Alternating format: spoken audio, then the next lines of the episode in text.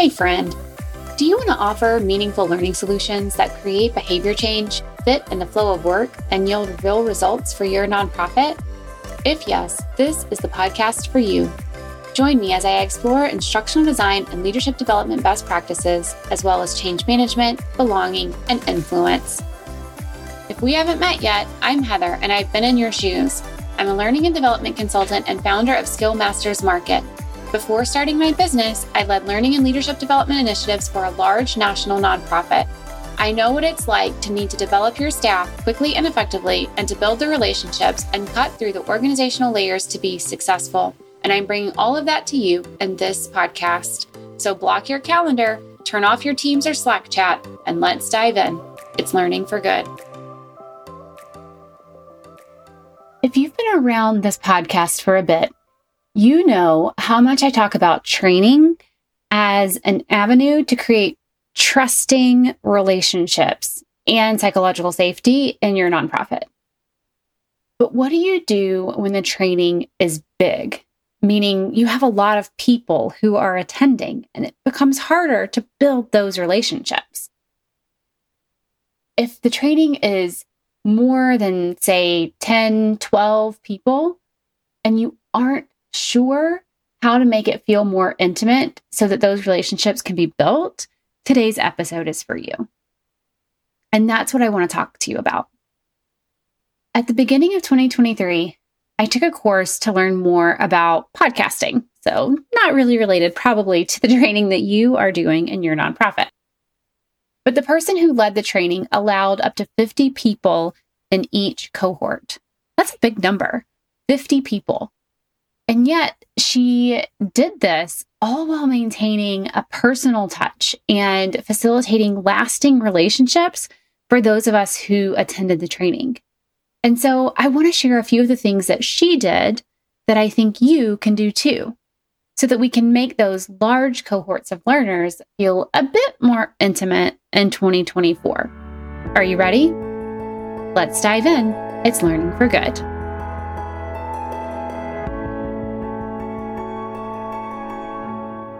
Okay, so I took this podcasting course in 2023. And just for some background, the course was blended. So we had self paced e learning modules that we had to complete each week. And then we also had one live virtual session with the facilitator each week as well. And the course was 12 weeks long. Okay. So we had e learning modules each week and then that one live virtual session with the facilitator each week for those 12 weeks. The facilitator was really a coach and she acted more as a coach during those live virtual sessions. And I'll tell you a little bit more about that in this episode as well but she allowed 40 to 50 people in each cohort.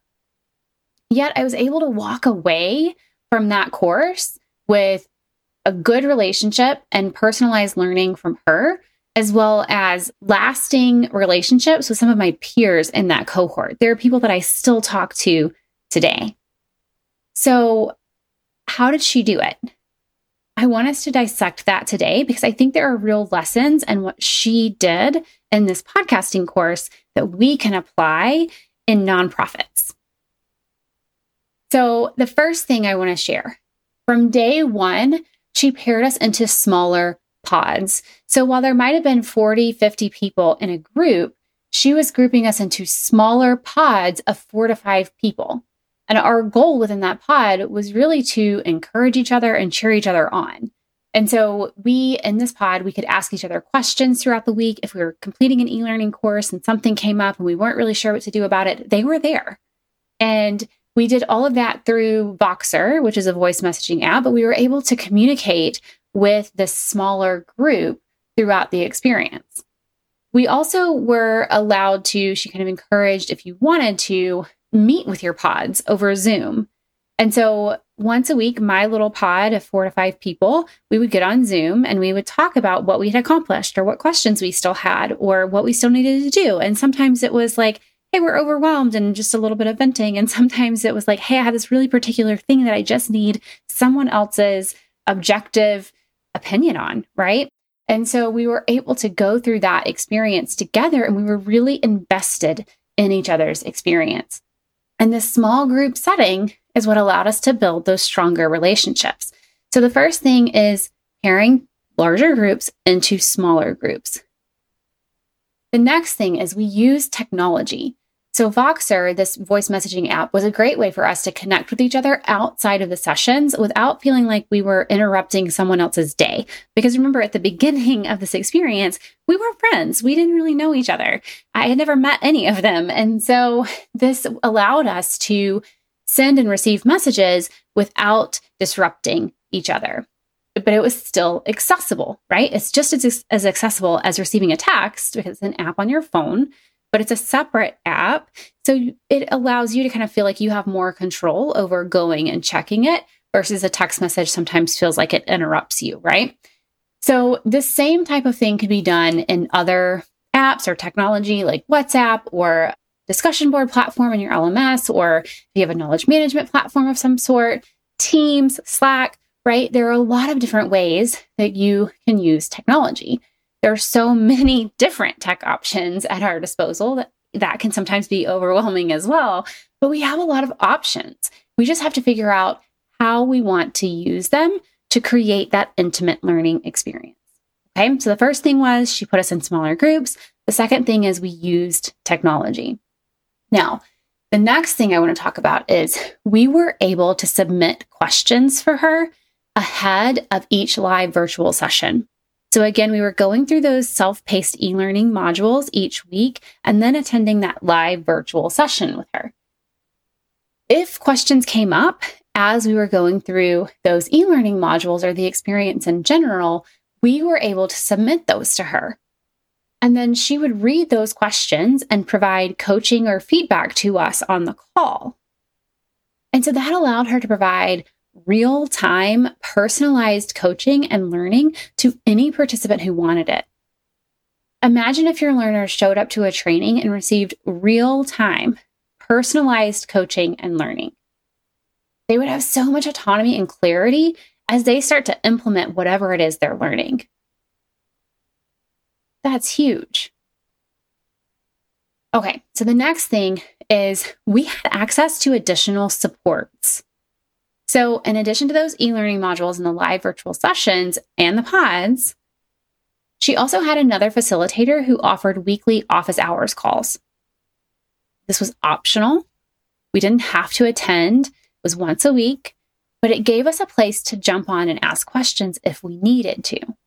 And sometimes those questions were more logistical, like or technical even, like how do I access this file or how do I troubleshoot this system? And some were more tactical about how to implement what we were learning. And sometimes we could just ask questions until we could more fully formulate the question we wanted to ask in that live virtual session so that we got the most out of our out of that time together. This provided a high touch experience where we felt supported in our learning journey. And I believe nonprofits can do that too we can provide those additional supports so that the learner feels supported from the beginning to the end of their learning journey. So, those were the four things that I wanted to pull out from my experience in this larger cohort that I think we can all apply. Again, one, she paired us into those smaller groups. Two, we used the technology available to us. Three, we were able to submit questions for her ahead of each live virtual session. So we got that real time personalized coaching and learning. And then four, we had access to additional supports outside of the quote unquote structure of the course. Now, hopefully, as I share these examples, you were thinking of ways you could incorporate these methods into your own training offerings. But if you're still not sure, schedule a call with me so we can discuss those options. I truly believe L&D has a role to play in creating trusting relationships across the organization. So not making your training feel more intimate just seems like a huge missed opportunity. And I don't want you to miss that opportunity. I'll drop my call link in the show notes in case you want to just explore what those options might be for you. I get that it can feel overwhelming. I get that it takes time. I get that it takes resources.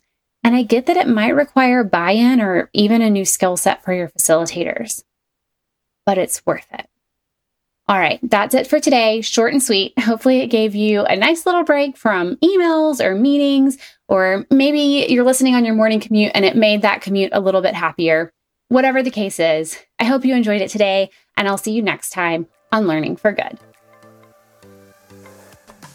Hey, friend, was this episode helpful for you? Did you like what you heard? Do you want more content like this? Here are three things you can do hit subscribe leave a review on Apple Podcasts or your podcast app of choice, share this episode with a colleague. This means so much to me personally. I read every review, but it also helps me learn what content you like most so I can create more of what you want. All right, turn that Teams or Slack chat back on when you're ready, and I'll see you next time on Learning for Good.